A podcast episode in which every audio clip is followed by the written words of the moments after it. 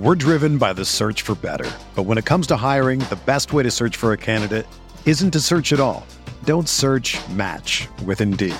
Indeed is your matching and hiring platform with over 350 million global monthly visitors, according to Indeed data, and a matching engine that helps you find quality candidates fast. Ditch the busy work. Use Indeed for scheduling, screening, and messaging so you can connect with candidates faster. Leveraging over 140 million qualifications and preferences every day, Indeed's matching engine is constantly learning from your preferences. So the more you use Indeed, the better it gets. Join more than 3.5 million businesses worldwide that use Indeed to hire great talent fast. And listeners of this show will get a $75 sponsored job credit to get your jobs more visibility at Indeed.com/BlueWire. Just go to Indeed.com/BlueWire right now and support our show by saying that you heard about Indeed on this podcast.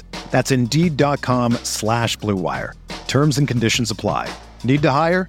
You need Indeed.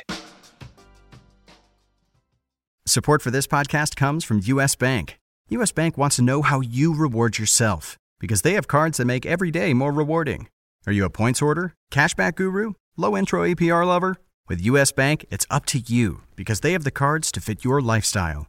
So earn more whether you're shopping at a gas station or a grocery store, even while planning a staycation. Learn more at usbank.com/creditcard. U.S. Bank credit cards are issued by U.S. Bank National Association N.D. Some restrictions may apply. Member FDIC.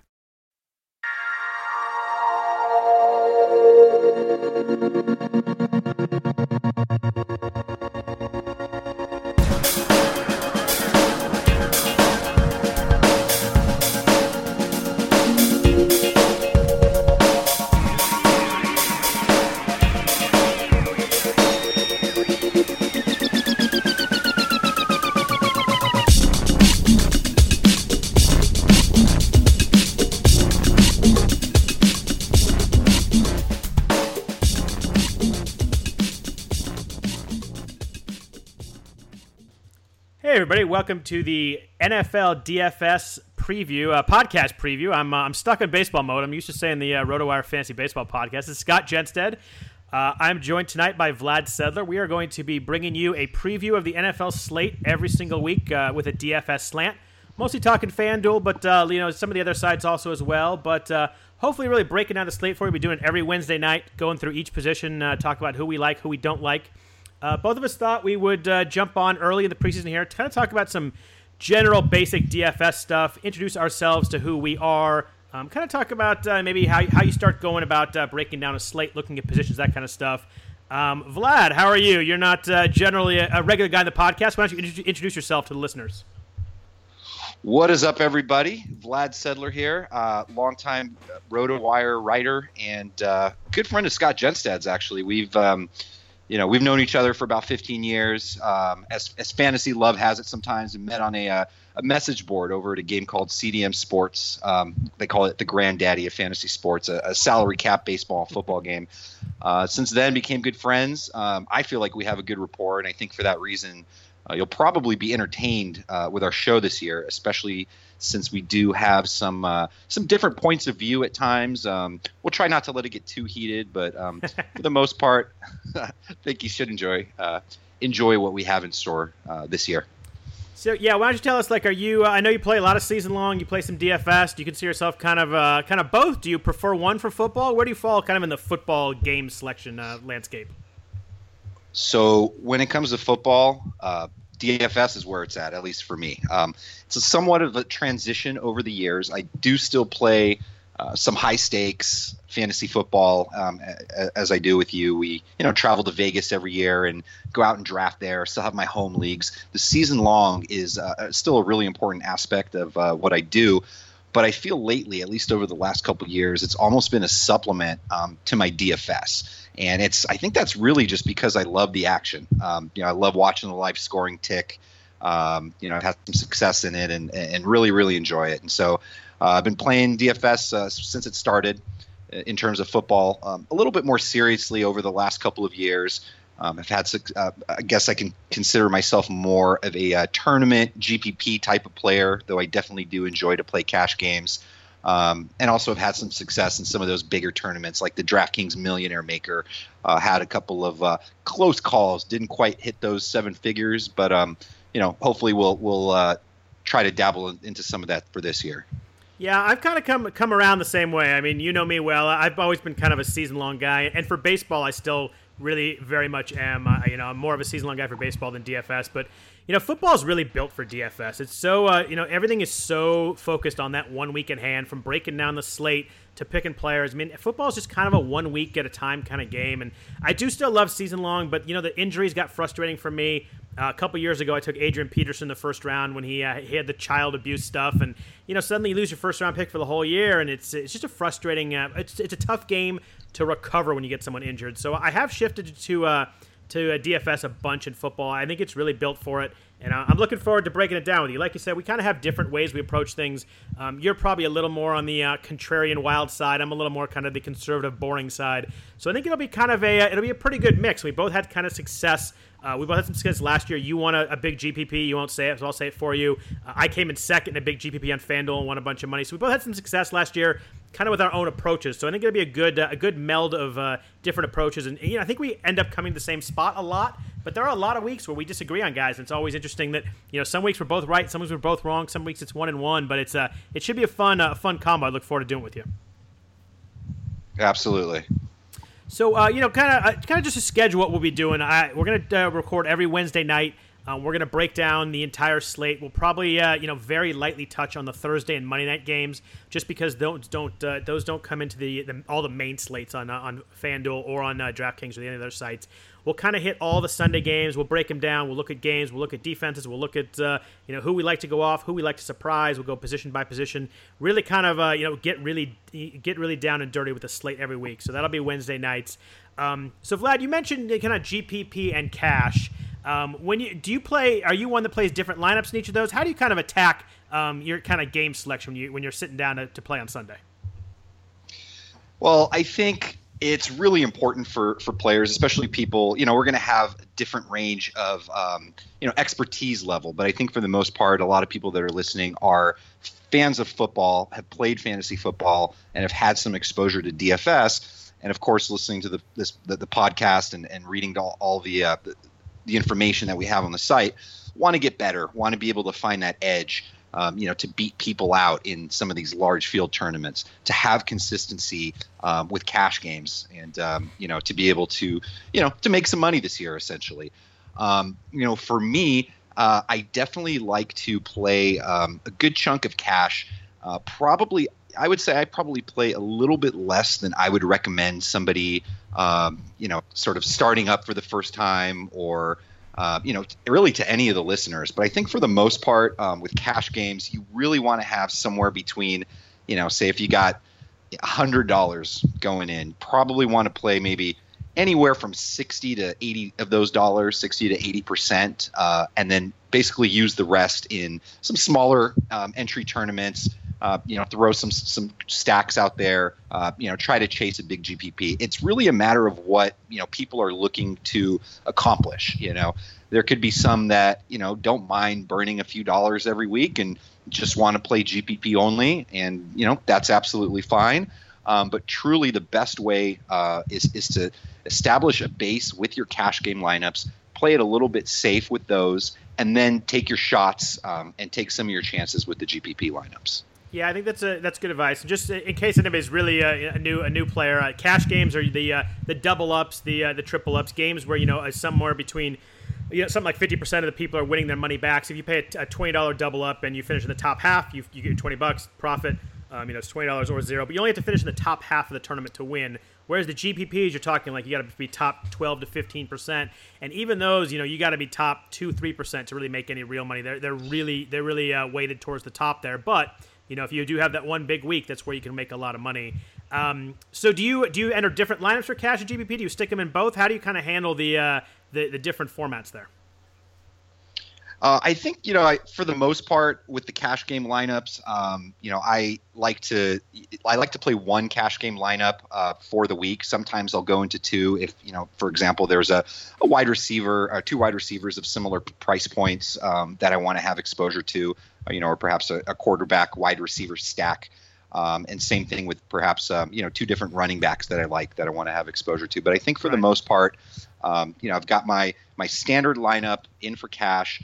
With those lineups, I'm essentially looking to, I'm looking for players that are going to provide me essentially 2 times the salary in terms of points. So, if you got LeSean McCoy in week 1 going up against the Jets, 8,500 in week 1, which I'm sure we'll get into the players later, in the coming weeks, I'm looking for essentially 15 to 17 points out of him. And if I don't think I'm going to get that, that's not going to be my guy there. And so, with the GPP lineups, this is where I really sort of, delve into the, the offenses and the teams I like, and like to have some sort of, correlation, which I'm sure we'll touch on in a minute, with quarterbacks, with their receivers, with their tight ends, and, of course, running backs that are heavy favorites.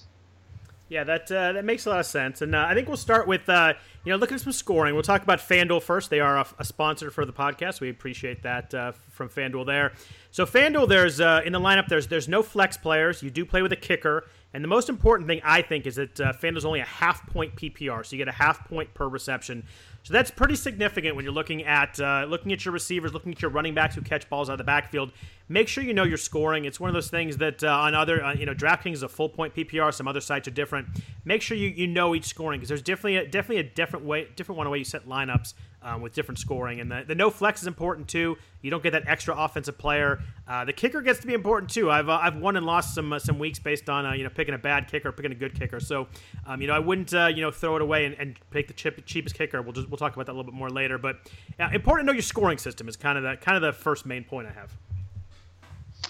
Yeah, and I think especially on FanDuel, where you've got it's a half point PPR and you don't have the flex. There's really a lot less of a reliance on the pass-catching backs. Your guys like Danny Woodhead now on the Ravens, CJ Prosise, who I think is going to have a nice little season this year. And it's almost you're sort of relying on figuring out where the touchdowns are going to come from. And, of course, predicting touchdowns is a feat of all in itself, and could be difficult at times. But, if you're able to, basically figure out where – looking at the Vegas totals, figuring out where you think the points are going to be scored, and the running backs and receivers and tight ends that are going to get the touches and the targets, you can sort of follow down that path. And so, over on the other side on DraftKings, it's a little bit more where you can get these Woodheads and Prosises involved a little bit more on your lineups. Yeah, that definitely makes a lot of sense. So as we go through the podcast each week, we'll focus on FanDuel, but we'll also point out if we see there's a bargain we like at DraftKings or Yahoo. We'll definitely point that out if they haven't adjusted pricing up for someone who's taken over the starting job or had some good weeks. We'll definitely point that out. But we'll focus mostly on the FanDuel pricing, the FanDuel setup. You mentioned stacking and correlation before. Stacking is when you take multiple players from one team. The basic stack is quarterback and receiver. If you're playing in a GPP, a big tournament, you're going to have to go off during a week to really win a lot of money. And the best way to do that is suddenly you get a touchdown pass from your quarterback to your receiver. That's suddenly 2 touchdowns instead of 1. If you can suddenly get 2 of those, suddenly you got 4 touchdowns really quick from guys. Big weeks I've had, it's usually because my quarterback throws 3 or 4 touchdowns, 2 of them to my receiver. If you really like a cheap receiver on a team, take someone like the Saints as an example. You could go with a Drew Brees, Michael Thomas, Ted Ginn kind of thing, and Brees throws 4 and 2 to each of them. Suddenly you got a big step up on the competition. So how do you come on stacking? Are you someone who takes automatic? I'm taking quarterback, receiver every single week, or do you kind of play it by ear? Where are you coming down on that one? So for me, whether it's a cash game or a GPP or a tournament, I'm essentially looking for at least one quarterback wide receiver stack. That's just sort of the way it's always filled out for me because of that direct correlation that you mentioned. In cash games, I'm going to be less likely to play a second receiver on a team. As you mentioned, like the New Orleans Saints this year with not necessarily going to go with like a Michael Thomas with Drew Brees along with Willie Snead and Ted Ginn. I know you had a big week like that last year. That helped you clean up in a tournament. But for my cash games, if something happens with that offense that doesn't go as planned, all of a sudden you're looking at not cashing even in your cash games in your 50-50s. And so I really, because there are so many games and so many potential points out there, I really sort of like to spread it out for the cash games. In tournaments, in that case, I'm looking for those couple of offenses that I really like that week. Offenses or games that I think are going to be extremely competitive and close, which obviously is really important in terms of seeing quarterbacks on the opposite ends airing it out and really putting up the points and seeing scores go for over 50 plus points. Those are the cases where I'll probably have some more correlation in terms of a quarterback with a wide receiver and their tight end, or a quarterback with a couple of receivers. And in a lot of cases, perhaps in a game that I expect to be a shootout, a wide receiver on the other end, on the other team, to sort of keep that production and matching. And I know that's a strategy that's worked out well in tournaments. Yeah, I'm a fan of that one too. In any kind of tournament, I'm almost always going with the quarterback and receiver together. I just think it's really hard to win a big tournament without having some sort of quarterback wide receiver correlation there. I don't often go with the third guy on the team. I will sometimes if it's a cheap tight end or maybe a cheap receiver. I think he's going to get some volume.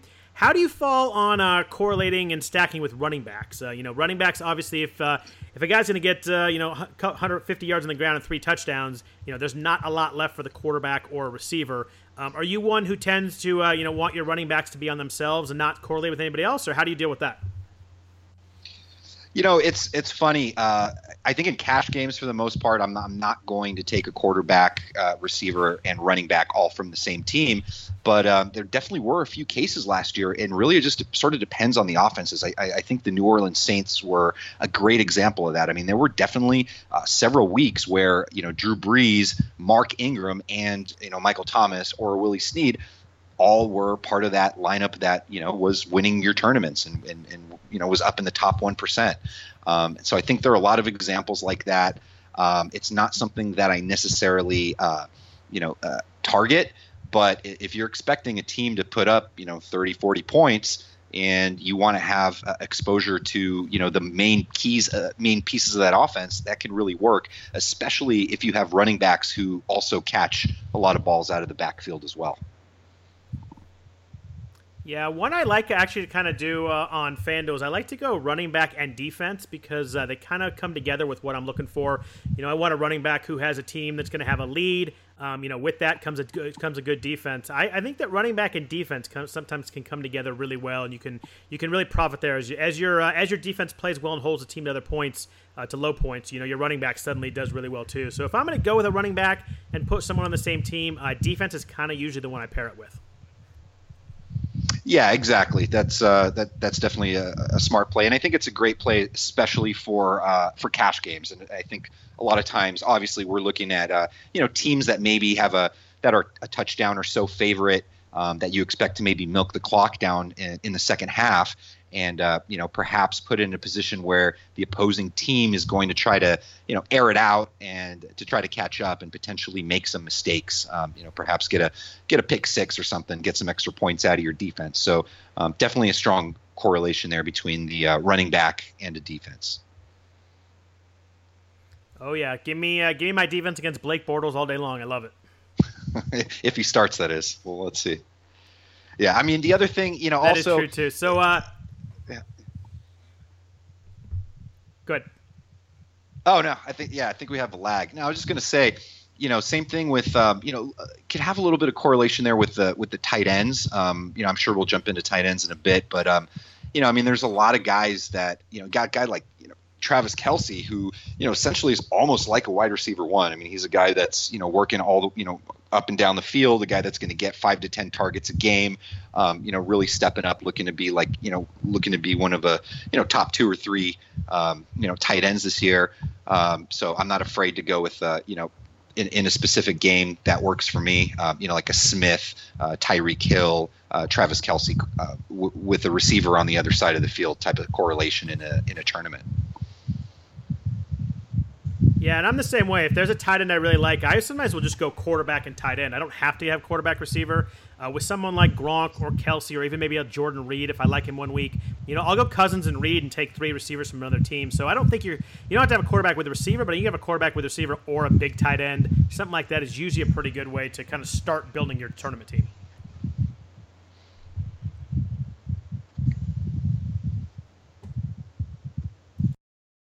have to think about, you know, do I fade that kind of guy? Do I want to take a risk and fade that? So I don't do it with any player, good players I really want. I tend to think that the guys are not that high percentage. Other sports like basketball and baseball, you get much higher percentages than you do in football, especially in a week where there's no buys, that kind of stuff, where you have a lot of games to choose from. Cheap running backs, kind of the one spot where I worry about chalk a little bit. I know you're a little more of a chalk avoider, so where do you fall on that? Yeah, I mean, you know, for fade the chalk. No, for cash games, essentially, I'm not really too worried about it. I'm just looking to put in the guys that I think are going to give me, two times their salary. With tournaments, I definitely think it's a blend. You can have a little bit of chalk. I think the cheap, obvious chalk is the really dumb chalk to fade. I think it was last week, maybe somewhere around week 12 or so, when, CJ Prosise was essentially starting and, he was like, $4,000, $5,000, close to minimum salary on both sides. And he was pretty much a must play. And there's, examples of that all the time. We might see, and I'm not quite sure what Darren McFadden's salary is right now off the bat, but you can probably imagine there's going to be a lot of chalk, going there. It's really not a place you want. Cheap chalk, is especially at running back, is not a spot you necessarily want to go against the grain on. That's sort of where you want to go in terms of your, correlation stacks with the passing game, the quarterbacks and receivers. And, like you mentioned, there are, a bunch of games going on a Sunday. You'll have 10 or 11 on the 10 a.m., West Coast time, 1 p.m. East Coast. And, a few games going on after that for the afternoon games, plus the Sunday night game. There are a lot of spots to get creative. And as people start to read things over the course of the week, I feel like, brain power all starts to collect and people start thinking really the same. And so it's really important to, try to, sort of start your research and find the information that you need early on before you start reading stuff. And I know, you as well are somebody that, besides being super stubborn, that's a whole different story altogether. I'm sure we'll get into that. I mean, you're not going to read it. You sort of have your ideas formed before you start reading other people's stuff and seeing what's out there, and I think that's super important. And so I don't know if you do this, but one of the things that I do, starting on a Monday, I will take a look at, write down all the matchups, put all the games, write all the games down, and then figure out on my own where I think the lines are going to fall and what the totals are going to be. And I think that's important before you actually go in and look at it, because, if you're looking at it right away and you see like a New Orleans Atlanta game is, a 54 total, you can pretty much assume what it is. But these are spots where you can find where you like a game more or like the game less based on Vegas totals. And with people looking at Vegas totals more and more often, and really a lot of times just simply making decisions based on that and just stacking games with, that are projected 50 plus points, there's always a game that, that surprises or that's off the radar. And that's a game that you may be able to find earlier in the week, that you start kind of studying and paying more attention to, that perhaps other people won't be on and might be, like a 5% or a 10% stack. Yeah, I think that's really good advice. I think that that's one of those things that I might actually do this year and try and look at the totals before the game starts. It's funny, you and I might be the only two people left in America that actually write stuff down ever. Yeah. Well, I do the same thing. I do the same thing in baseball. I write down everything. I do it in football too. It kind of helps me kind of formulate and think. But I'm probably a little bit later on in the week that you are. I usually don't look at all until maybe Tuesday night. I like to then look at a slate really fresh. I try and not read anything before I kind of look at the slate originally. As the week goes on, I'll read a lot of injury notes. That's really obviously important to me. You're trying to find guys who are going to suddenly fall in some playing time. But as the week goes on, there's a few podcasts I listen to. Hopefully everybody listens to this one. But I like to at least start with my really fresh in my own opinions. And I don't change a lot during the week. If someone makes a compelling case, someone I trust, I may take another sit down and look at a game again. But I really try and formulate my own opinion on Tuesday night and then kind of go from there. Yeah, and I mean, how do you usually work it with like Sunday mornings? Like, do you tweak your teams in the morning? What type of news affects you that'll make you like want to change a whole team out. How do you work with that? Yeah, I'm a little different. I like to kind of figure out the players I like during the week, but then I usually sit down Sunday morning and kind of really piece together my final lineup. So I usually won't have my final lineup set until Sunday morning. I know that frustrates you when you want to talk about lineups, but I usually like to sit down a couple hours before game starts. You know, put the pregame show on, see what who's inactive, who's active. But really kind of try and piece together. I think weather is very important, too, and I like to get the weather reports in the morning. You know, I really want games that are, you know, obviously indoors. The weather doesn't matter. I like that. And then any kind of good weather. But if you've got wind and rain, you know, suddenly it affects a whole game. So I really like to – I kind of formulate my opinions, you know, by doing season-long and doing free agent pickups. I kind of know who I like each week. And I look at all the games and, you know, we'll do the podcast. So I'll know generally who I like at what position. But I won't kind of piece together my final lineup usually until Sunday morning to kind of trying to find that perfect way that everybody guys fit together, especially if a cheap guy emerges. You know, all of a sudden you're kind of tweaking back and forth. And I like to know who I like, and then I'll piece it together on Sunday morning. I imagine you're a little bit more of a planner than I am. Yeah. Well, one of the things that I think I'm really getting better at is the last minute tweaking. And I think one of the things that, at least for the West Coast people, that I recommend is, you know, obviously I don't want to, you know, take up your Saturday night. You want to go out and you have fun, especially if you're single and, you know, you want to have a couple of drinks or whatnot. But, you know, myself and my older age, I guess you could say 38 now, you know, the Sunday mornings, having that clarity is really, really important to me. And so I'm not going to stop myself from going out on a Saturday night if I want to. But if I can hit the gym on Sunday morning, if I can, you know, be as fresh, you know, have that clarity that perhaps there's some stacks that hadn't come to me yet ready to go for that morning.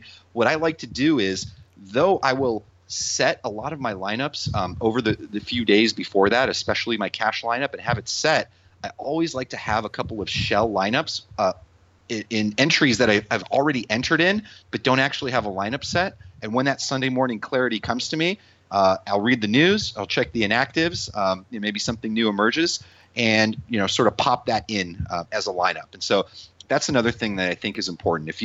It's really, really easy to put in all this week during the week. And of course we're waiting for football all week. Right. And a lot of people are, you know, playing Thursday slates, you know, the early slate and whatnot.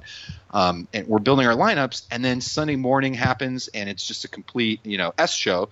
And, you know, all of a sudden everything that you've worked hard to put together all week is completely different. The game start 10 minutes in, the guy you took out scores a touchdown and your Sunday is ruined. And so the best way to do that, have those shell lineups open. So you have some clarity on Sunday. Then you can make some changes. But your hard work during the week needs to be rewarded with what you think and what you originally put in. I think that's very important. And, you know, I'd say that I like to piece things together Sunday. You know, I've done all my prep work ahead of time. I'm literally just piecing together combos. The only thing I'll really let affect me on Sunday morning in terms of putting new guys in my lineup is an injury or some kind of crazy weather in one of the games. Like if I have a quarterback and the weather looks really windy and rainy, you know, I'll punt to a different game. You know, quarterback's too important. You know, guys still might be good, but I like to take that element out of the mix. So usually an injury where a cheap guy emerges and get a lot of volume, or weather is kind of the only way I'll really tweak from who I like on Sunday morning. I just like to piece together Sunday morning. I like to kind of take that quiet time.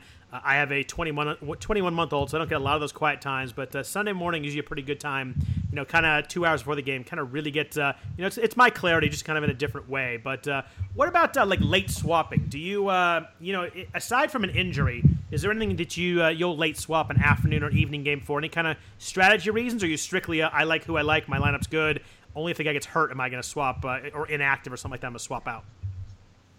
Well, I mean, it's for injury primarily, but I, you know, occasionally for the afternoon games, if I'm off to a really hot start with a tournament team or, you know, looking to make some sort of change on a Sunday night, I think that works for tournaments where, you know, where you could see, you know, almost, you know, the player minutes left, you know, see in advance on a Sunday night game, you know, say you're up there in a tournament and you have somebody in your lineup, let's say, you know, the Chicago Bears, you have Cameron Meredith in your lineup, and you have a feeling, just sort of looking at the lineups around you, that most other people have Cameron Meredith as well. And so at that point, you're perhaps looking to, you you know, pivot in a way that might get you to the top quicker, because, you know, to have that little bit of a contrarian edge is important when, you know, in terms of game theory and things like that. And so, you know, putting in a Kevin White, as long as he's healthy that week, we know he's probably going to miss half the year, yeah. You know, might be an opportunity. Or, you know, on the opposite end, say they're playing the Dolphins, and, you know, everybody has Devontae Parker because he's all the rage this year. Nobody loves Landry anymore. You pop in your 4% Landry, take yourself to the top of that tournament win. You know, just occasionally finding ways to be different when it's strategic, but not out of the way crazy. And I think you remember my story from 3 years ago. Oh, yeah. That one, yeah, the tournament when I was right there in the mix for for $1 million, and I had Demaryius Thomas in my lineup.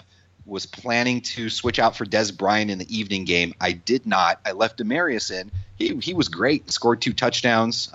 Got me up into the top 5. But of course, Dez Bryant ended up topping him and scoring 3 touchdowns that evening. I never did make the swap. And you know me, I could be very, I have been swap happy in the past. I've definitely got a lot more responsible in that respect. But, that was a $90,000 difference that I won't forget. But then again, I'm not going to let it affect me what I'm going to do. Each week is its own slate, clean slate, and we move forward. Right, and just to play devil's advocate, I mean, you got to think about the other side too. If Cam Meredith is heavily owned and he scores 2 touchdowns, you swapped him out. Suddenly, you're up there in a tournament, you're falling all the way out of that tournament. So it can work both ways, and that's I'm a little more conservative with that. If I like a guy at the beginning of the day, I usually stick with him. But so I could probably come a little more to your side. Say I'm 100th in a tournament, and I know there's no way I can move up with Meredith, and maybe I'll do it. But if I'm up there, I don't want to risk, finishing near the top. So it's a tough little tricky game to play, and you got to feel good about it. You could have picked a better team than the Bears, so I had a better option than Kevin White, though. This is true. So I wanted to get into some positions and talk about kind of how you look at each position. But first of all, a real quick note from our sponsor, FanDuel. Fantasy football fans, the wait is nearly over. Football is back, which means FanDuel is back. FanDuel is fantasy football for everyday fans. For casual fans, serious fans, there are new contests starting every week. There are no busted seasons. If you draft Adrian Peterson and he gets suspended like I talked about earlier, you do not have to worry about that. You get a new lineup every single week. There's something for everyone. Lots of contests to choose from. You have tournaments. You have cash games starting at just $1, going all up to thousands of dollars. Just pick a contest, choose your team, and watch your score in real time. Talk about so you look at week one, and it's fun. You've got your season long, but then we got the Eagles and Redskins. You want a piece of that, so you're going to play some FanDuel for that. You got the Seahawks and Packers. You got the Giants and Cowboys. Even the Cardinals and Lions, I think it's going to be a fun, high-scoring game.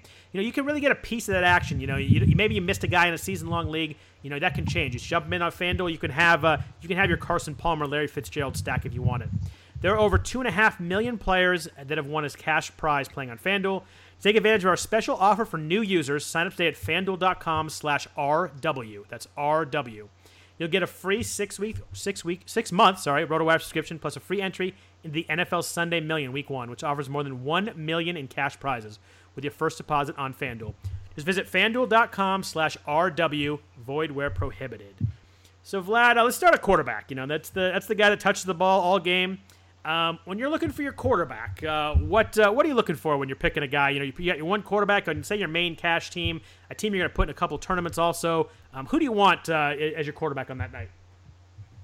I want him to be #good.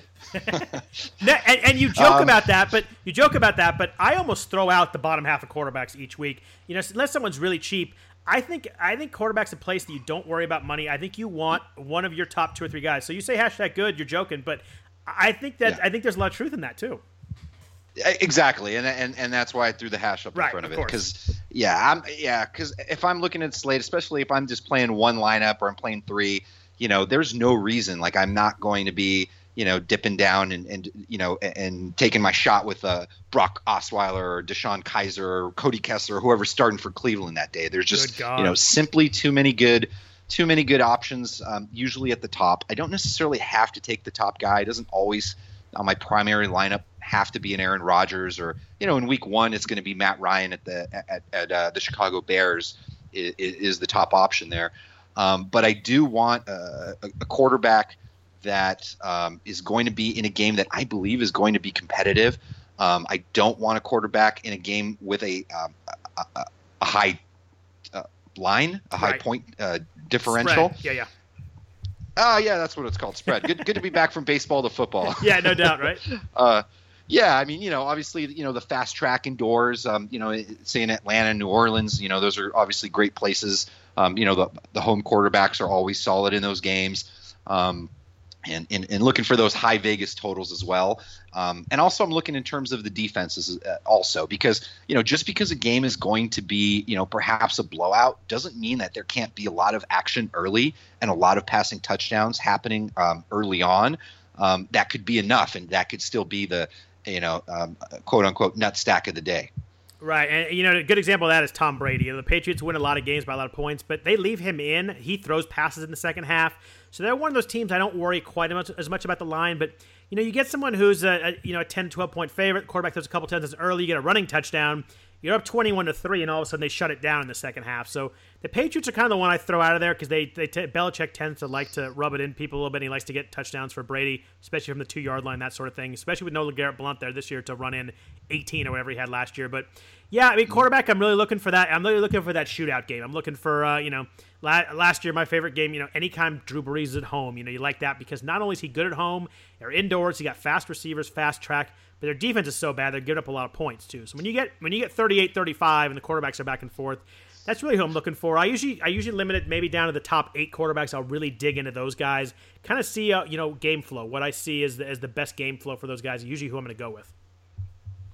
Exactly. And, I know people set up lineups different ways. I mean, some people stack and they multi-enter 150 lineups. Other people are just playing 10. Other people are just playing 1 or 3. Right. I like to build usually 3 to 5 lineups. And I don't mind having, the same quarterback on a couple of those teams. So I'll usually have my, 2 or 3 guys that I really like. And then if I'm playing multi-entry in GPPs in these tournaments, that's where I could sort of, go off the rails a little bit where, I could, perhaps enter in some lower tourneys where I could, try out, an Andy Dalton, AJ Green, Tyler Boyd stack if I wanted to, some Eli Manning with some of his boys, correlation there as well. And so it really depends. It depends on your style of play, how many lineups you're entering. But, honestly, there's no reason to get too cute and, overly contrarian with the best quarterbacks, especially if you're only playing a couple lineups. Yeah, I think that's an important point in a couple lineups. I'm usually a 3 to 5 lineup guy also, so I'm usually in those 5 lineups, I'll have maybe 3 quarterbacks. I'll play a couple guys on 2 and maybe kind of a flyer on 1 cheaper guy, but not super cheap. Do you care about a quarterback throwing versus running? Do you like a Tyrod Taylor, old school Colin Kaepernick kind of thing, or do you want your guy throwing the ball to your receivers you're playing also? No, I mean, I love the running quarterbacks. I absolutely have no problem with that, especially if they're guys that are going to be, there and pull off a quarterback sneak at the goal line. I love those kind of guys. Yep. Maybe not as much Tyrod Taylor. We'll see how that plays out here over the next couple of weeks. That looked better 2 weeks ago than it does today. Yeah, that's a whole different ballgame. But no, that really doesn't make as much of a difference to me. I guess we'll sort of see as we jump into the week one slate, and I think it'll be interesting to figure out who we both like for week one and where these guys fall in terms of passing versus running quarterbacks. Yeah, absolutely. At least in week one, the first month of the season, we don't have to worry about weather quite as much. Weather quarterbacks are kind of the one spot I do worry about weather. I think I said earlier, anytime it's windy or rainy, I usually try to avoid those. If it's cold and not windy, I don't mind that. If it's snow, I don't mind that. It's really the wind that really affects it. Not only from the standpoint of it's harder to throw passes, but coaches just change the game plan. Coaches want to run the ball, not air it out as much. And also the last point with quarterbacks is you got to make sure your quarterback has good receivers. You need guys that are game breakers on the outside. You need guys that can catch touchdowns. You need good receivers in the red zone. You can have the greatest quarterback in the world. Isn't the right receivers? It's really tough to play in FanDuel because you're just not going to get a lot of touchdown passes. So you want to make sure you got a guy in a good offense and a good quarterback, so it's a good combo right there. So running backs is kind of the hardest spot for me. I really struggle. When I struggle and do poorly in a week, it's usually because I miss on running backs. How do you start? Do you play 2 running backs on FanDuel? Is there a way you start to look at running backs? Do you have a set like I want a expensive guy and a cheap guy, expensive guy and a mid-range guy? You want 2 mid-range guys, or does it really vary for you week by week?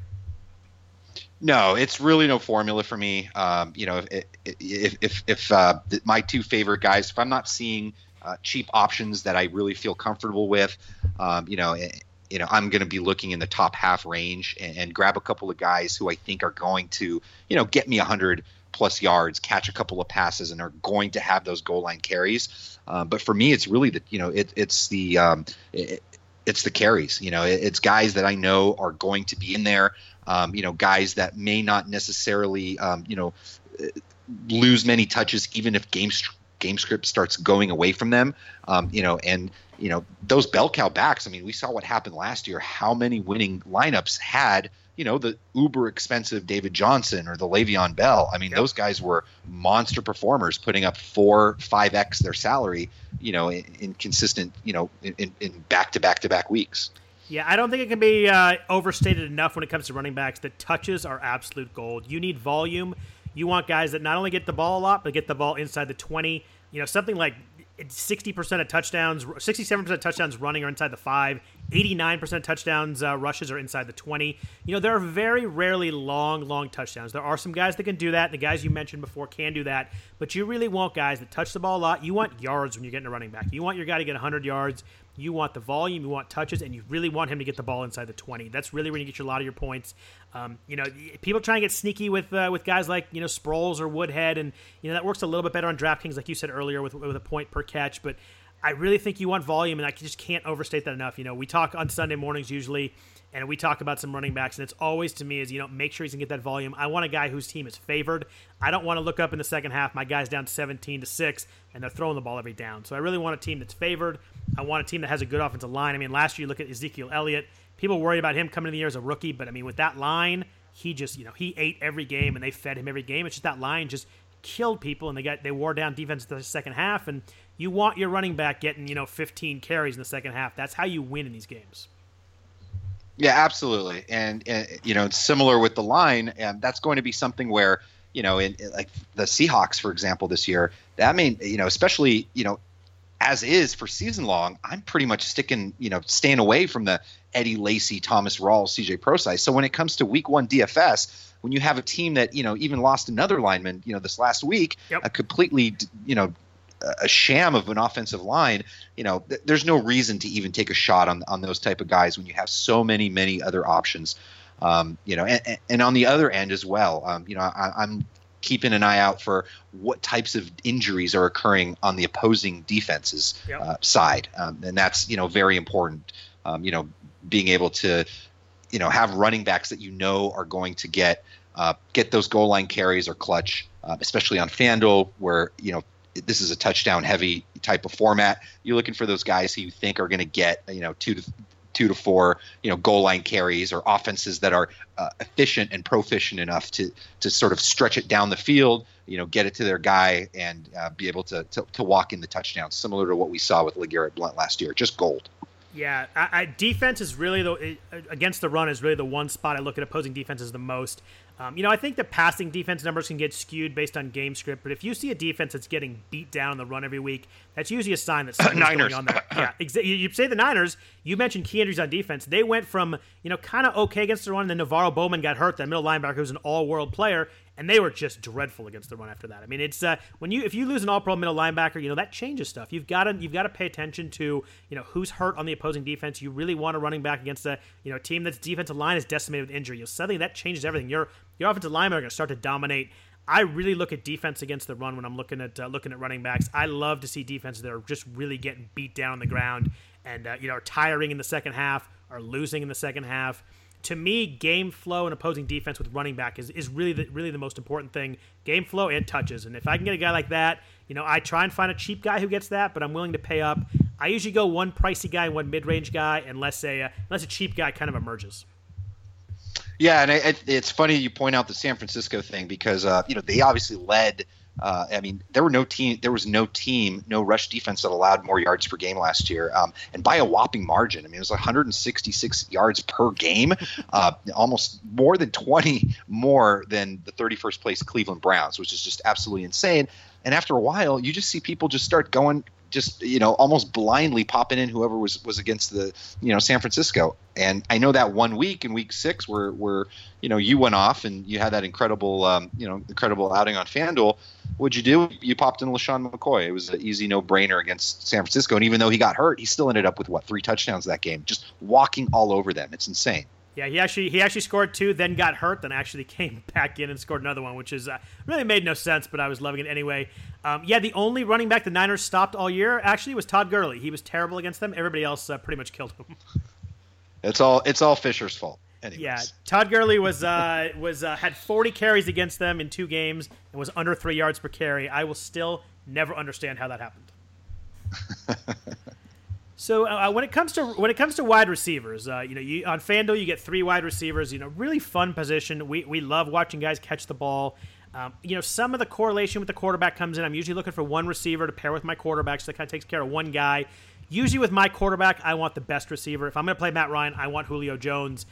If I'm going to play, Tom Brady, I want Brandon Cooks. You know, it's kind of the combo. If I'm going to have that quarterback, I want the best receiver. I don't want to take a middle receiver and suddenly the top guy catches 2 touchdowns. And I'm really frustrated at that point. So, how do you come into wide receivers? What do you look at aside from obviously the high total and the passing, the shootouts we talked about the quarterbacks?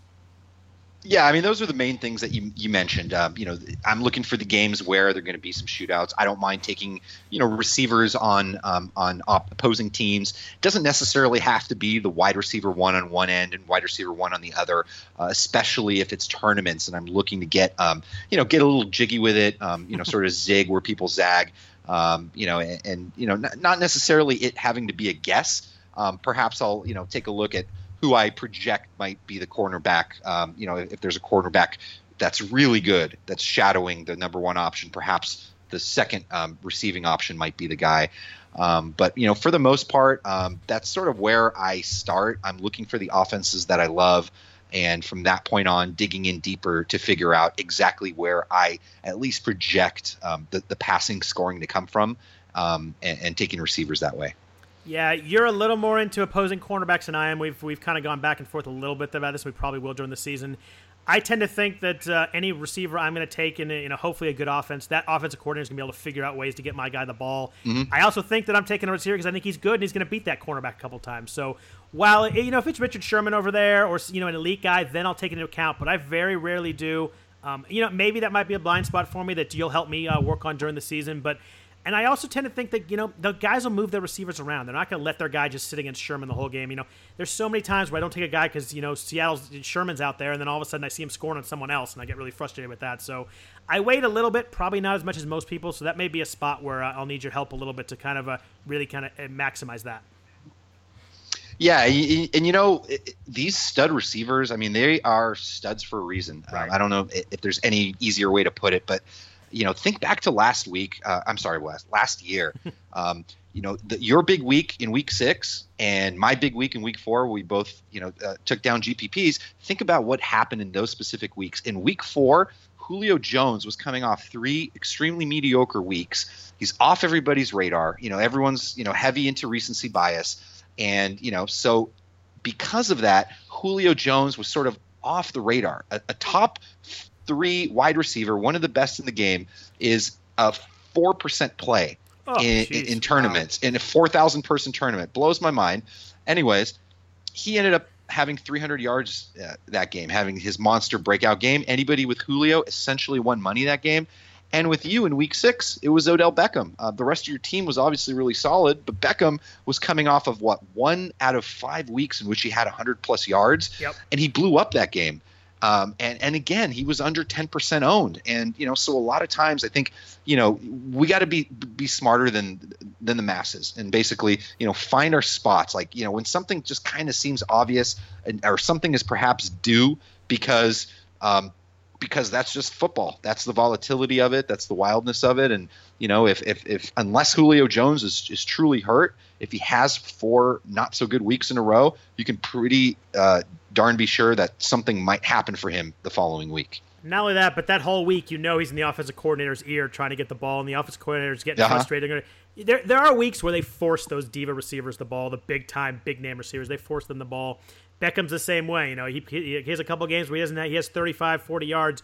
you kind of know the blow-up's coming. He's so talented. They're going to kind of focus on him. But you talked about Beckham that week. He was 8% owned that week. Had a 50-yard touchdown, like an 80-yard touchdown. Just monstrous.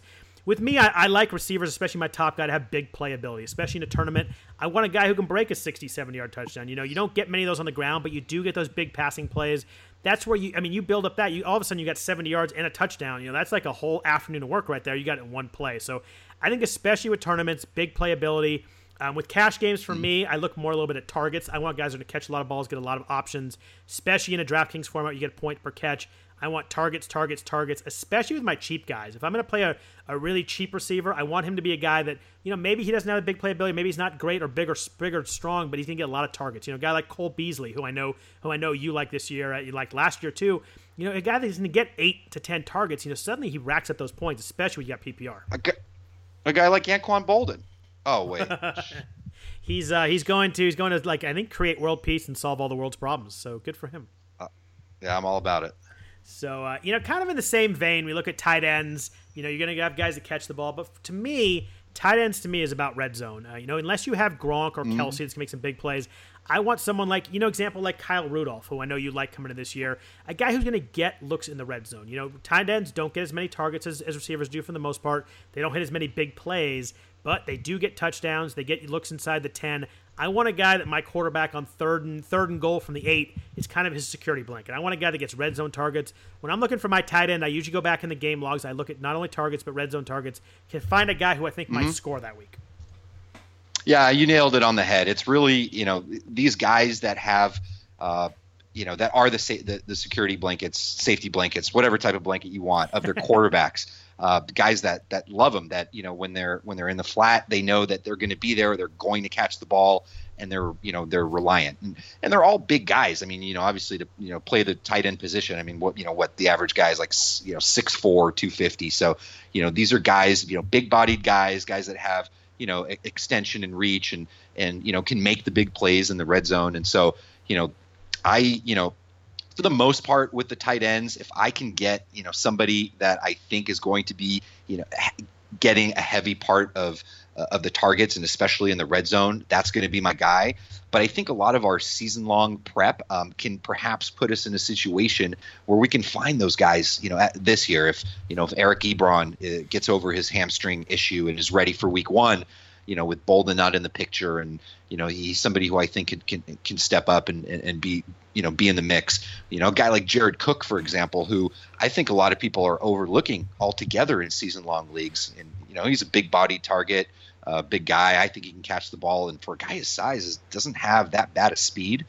And I think the Raiders are going to have a lot of that luck, a lot of that good fortune that they had last year, a lot of the Del Rio, last second cowboy play calling that won them games, right. I think is going to balance out a little bit. And it's, it could even balance out in terms of everybody's on Amari Cooper he just doesn't catch anything in the red zone. He's going to be another 5 touchdown guy. Amari Cooper is a talent to score 12. I mean, anything can happen. I know I'm segueing here.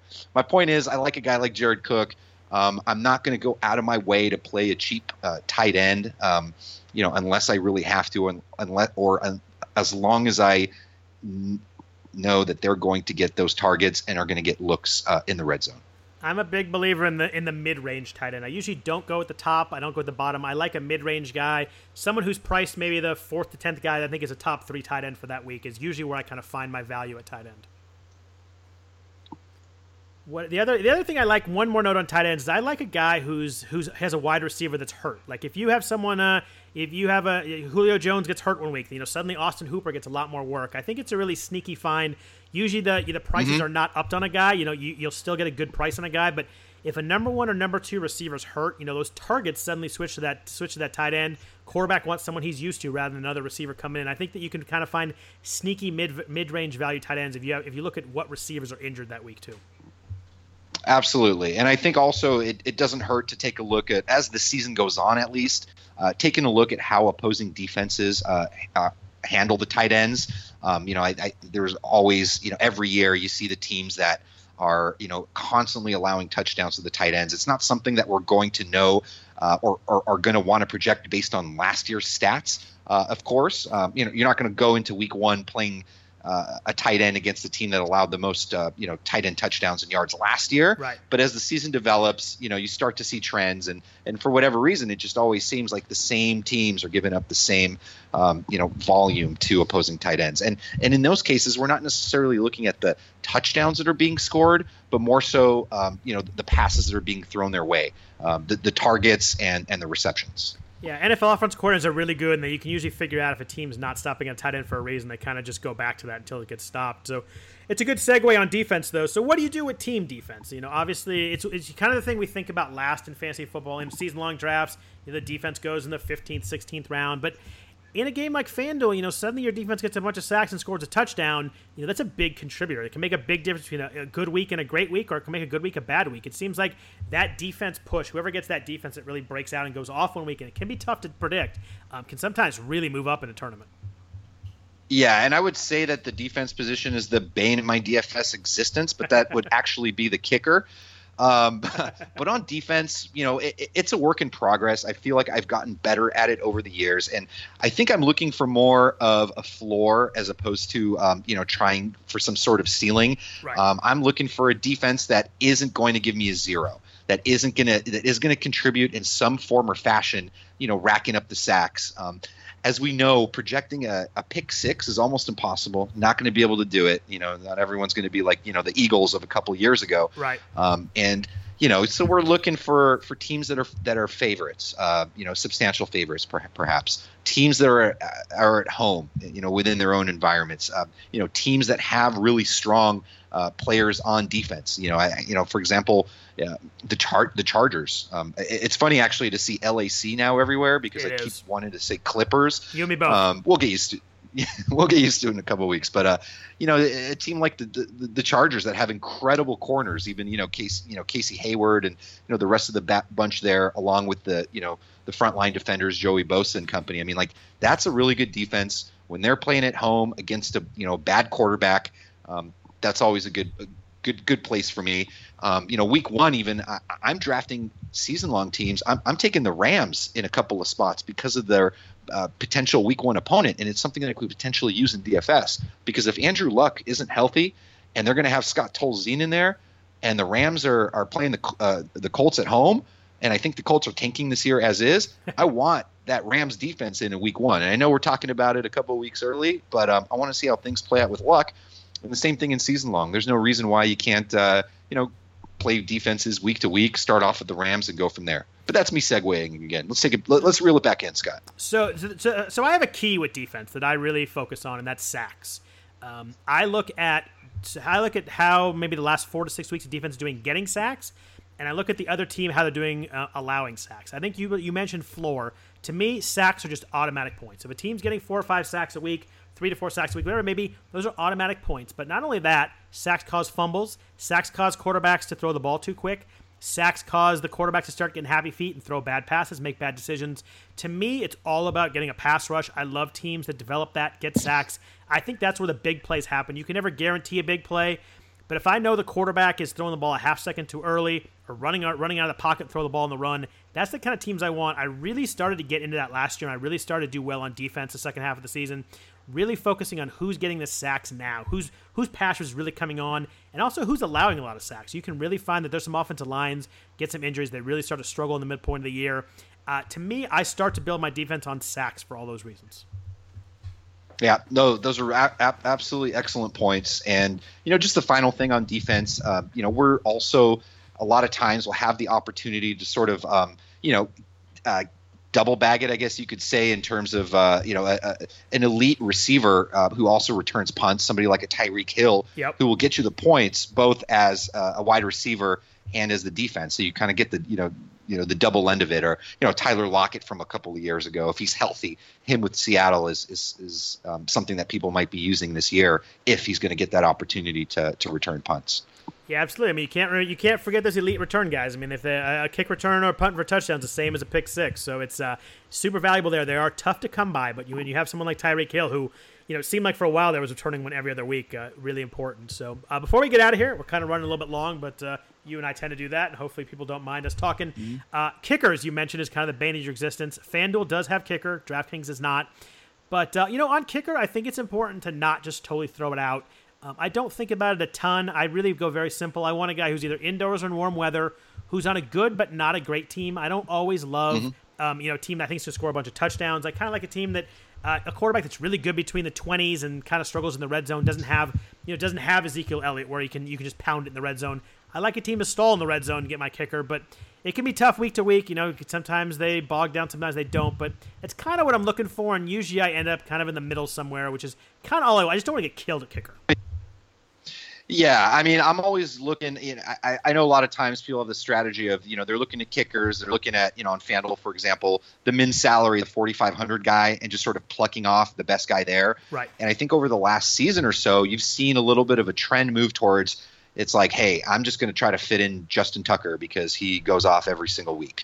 And so to me, I'm not completely I may call it the bane of my existence, but I actually enjoy having the position because it's a little bit of variance, and there are a lot of people that just kind of plug and play it, and I think it's it's an important position to actually figure out and project where you think those points are going to come from, and like you said, those offenses that aren't necessarily going to blow opposing teams out of the water and could stall a little bit there and provide those opportunities to get those 40, 50 yarders, I think are really important. And looking at guys like somebody with big legs are also super important to me. Guys with really strong legs like a Janikowski, who still in all of his many years is still doing really well and has great accuracy.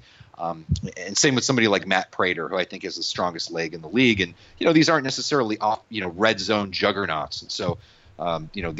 These offensive teams. And so guys like that, I think, are absolutely viable. But I think forgetting about kicker and just sort of just plugging one in is a bad move. It's a very negative EV move, and it's important that people really study up and play the best ones. Yeah, I usually find myself kind of going the $4,700 to $4,800 range, kicker that's good and on a good team and has a good matchup that week. I don't always go up to an expensive one, but I usually don't play a $4,500 one either unless it's someone that really jumps out to me. I'm kind of a mid-range, spend a couple extra $100 on a kicker, and it usually works out. But like I said, I'm just trying not to get killed there. You don't want to get shut out at kicker. Yeah, and indoors, warm weather, these are the things that definitely absolutely help, things that we need to consider as well. So that's kind of how we go about starting to put together a team. Kind of what we look for at each position. Hopefully there'll be a good startup and good basis to kind of start thinking about DFS for Week 1. We will have one more preseason podcast next week. Vlad and I will kind of talk about some teams that we're really kind of focusing on for the first quarter of the year. So teams we might think are looking for a breakout, defenses we may want to play against, that sort of thing. So kind of really starting to think about the start of the season. We won't do Week 1. We'll do Week 1 actually during Week 1 when we have all the prices in front of us. We have all the injuries, all that kind of stuff. We talked about Odell Beckham. We'll see what's up with him for Week 1. But so next week we'll kind of try to get it really into kind of some sleeper or surprise offense as a whole and some defense we want to go against. So Vlad, anything else you want to toss in for this week? No, I would just say for people that are starting to look and getting that itch. Don't go too crazy trying to set Week 1 lineups now with 3 weeks ahead of time. Still a lot of action. If you want some of that action, go ahead and enter some preseason contests. But looking at Week 1, 3 weeks ahead, I think is a little bit of a fool's errand. Too far in advance, especially if you have your season-long drafts. Use that time to study the offenses more, pay attention, read as much as you can, and figure out what it is exactly you like so that when the actual DFS and football season starts, you have a lot of confidence and can make the right decisions to help you win some money this year. Absolutely. We're going to be here every week along the way to try and help you do that ourselves, hopefully win some money ourselves too. So hope we can do that together. Hopefully we can get you pointed in the right direction. Get a lot of good plays and get some sneaky plays too. Vlad especially is really good at finding kind of that guy that's off the radar each week that tends to go off. He has a reputation of nailing some really off the wall plays that I kind of roll my eyes and I look up. The guy scores two touchdowns. I think there's probably a Doriel Green Beckham touchdown there at some point that I'm still rolling my eyes about. So anyway, thanks everybody for listening to the RotoWire DFS football podcast sponsored by FanDuel. If you could please rate or review the podcast if you enjoyed it, we would greatly appreciate that. Other than that, we will be back at you next week. If you want to follow us on Twitter, I am at Scott Jenstad. Jenstad is Jenstad, and Vlad is at RotoGut, ROTOGUT. Other than that, thanks everybody for listening. Hope you enjoyed. Make sure to hit us up on Twitter if you have any questions. Anything comes up, we'd be happy to hear from you. Take care.